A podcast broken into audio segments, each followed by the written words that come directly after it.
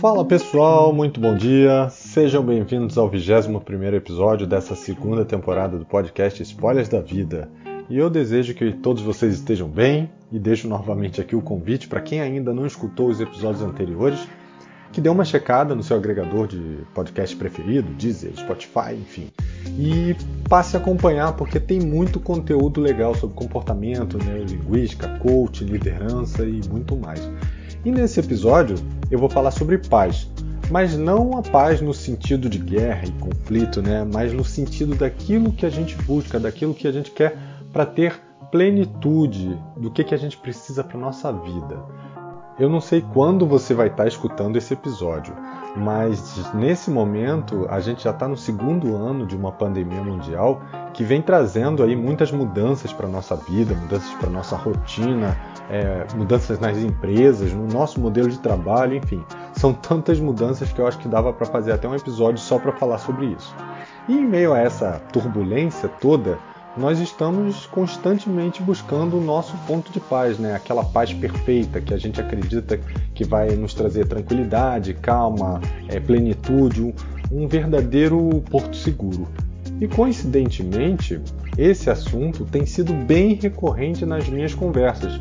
É, cada um busca essa paz né, de uma determinada maneira. E óbvio, quando eu falo busca essa paz, tem algumas pessoas que estão buscando no relacionamento, tem outras que estão mais voltadas para o trabalho. Algumas pessoas, inclusive, falam que o trabalho durante esse período de pandemia tem sido árduo, tem sido mais cansativo e até mesmo tem sido mais exigido. É, é normal, é normal que a gente tenha essa percepção mesmo. Na maioria dos casos, a gente está muito mais focado no trabalho. A gente começa mais cedo, a gente termina mais tarde. Quando a gente acorda, de certa forma, a gente já está meio que preocupado com o trabalho e a gente vai preocupado até a hora de dormir. Mas entenda, o que mudou aqui não foi só o trabalho, só a rotina do trabalho, né?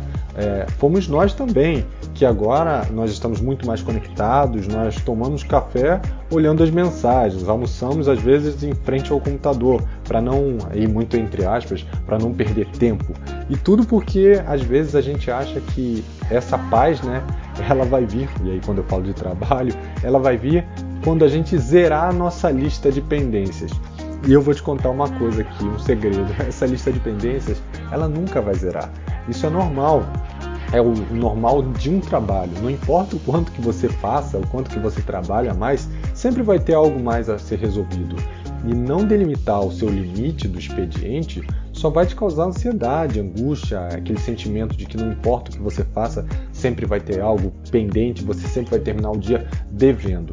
E, gente, claro que a pandemia e ficar em casa potencializa esse sentimento. É, também não vamos romantizar o trabalho achando que a gente só vai ter momentos de alegria e que os problemas não vão ocorrer. É fato, é fato que nós vamos ter problemas e que a gente vai ter que se adaptar. Mas se você acha que o trabalho, nesse contexto de paz, é o único vilão, pode ter certeza que você está enganado. Nos relacionamentos, eu vejo isso também de forma recorrente principalmente agora na pandemia, por conta do convívio prolongado e forçado né, que a gente tem tido. E para quem achava que ficar juntinho o tempo todo ia ser um fator de aproximação, aquela coisa gostosa, poxa, agora tá todo mundo em casa, a gente vai poder se ver o dia todo, pode ter certeza que para muitos casais isso não tem sido assim. Essa sobrecarga de atividades da casa, de cuidar das crianças, de, de até é, homeschooling, de atividades do dia a dia e do trabalho, e até o próprio cansaço psicológico por conta dos riscos da pandemia, isso tem feito com que muitos relacionamentos acabem ou sejam seriamente abalados. E novamente, aqui o problema talvez não seja o relacionamento em si, mas o que você está entendendo como paz e, e, e essas intempéries que a gente está passando, né? Não adianta achar que paz é ter um relacionamento onde não haja discussão, onde todo mundo tenha a mesma opinião, onde não haja ciúmes, onde não haja preocupação com o dia a dia, onde todos lidem bem com o fato de estarem isolados na casa, porque isso dificilmente vai ser alcançado. Tanto no trabalho quanto no, no, relacionamento, a gente precisa passar a ser mais flexível, passar a ter mais empatia, passar a se comunicar melhor, principalmente em casa. E nem sempre a gente vai fazer só o que a gente gosta. a gente vai precisar lidar com situações onde se faz necessário realizar atividades que são às vezes importantes, urgentes ou até necessárias apenas, mas que nem sempre fazem parte das atividades que a gente gostaria de estar fazendo. E a gente precisa é, fazer isso com maturidade, é aceitar. Isso é uma questão, tanto no trabalho quanto no relacionamento, de maturidade. Saber entender que esse cenário é, vai acontecer vai te aproximar muito mais da paz que você está buscando, dessa paz, paz e plenitude que você está buscando.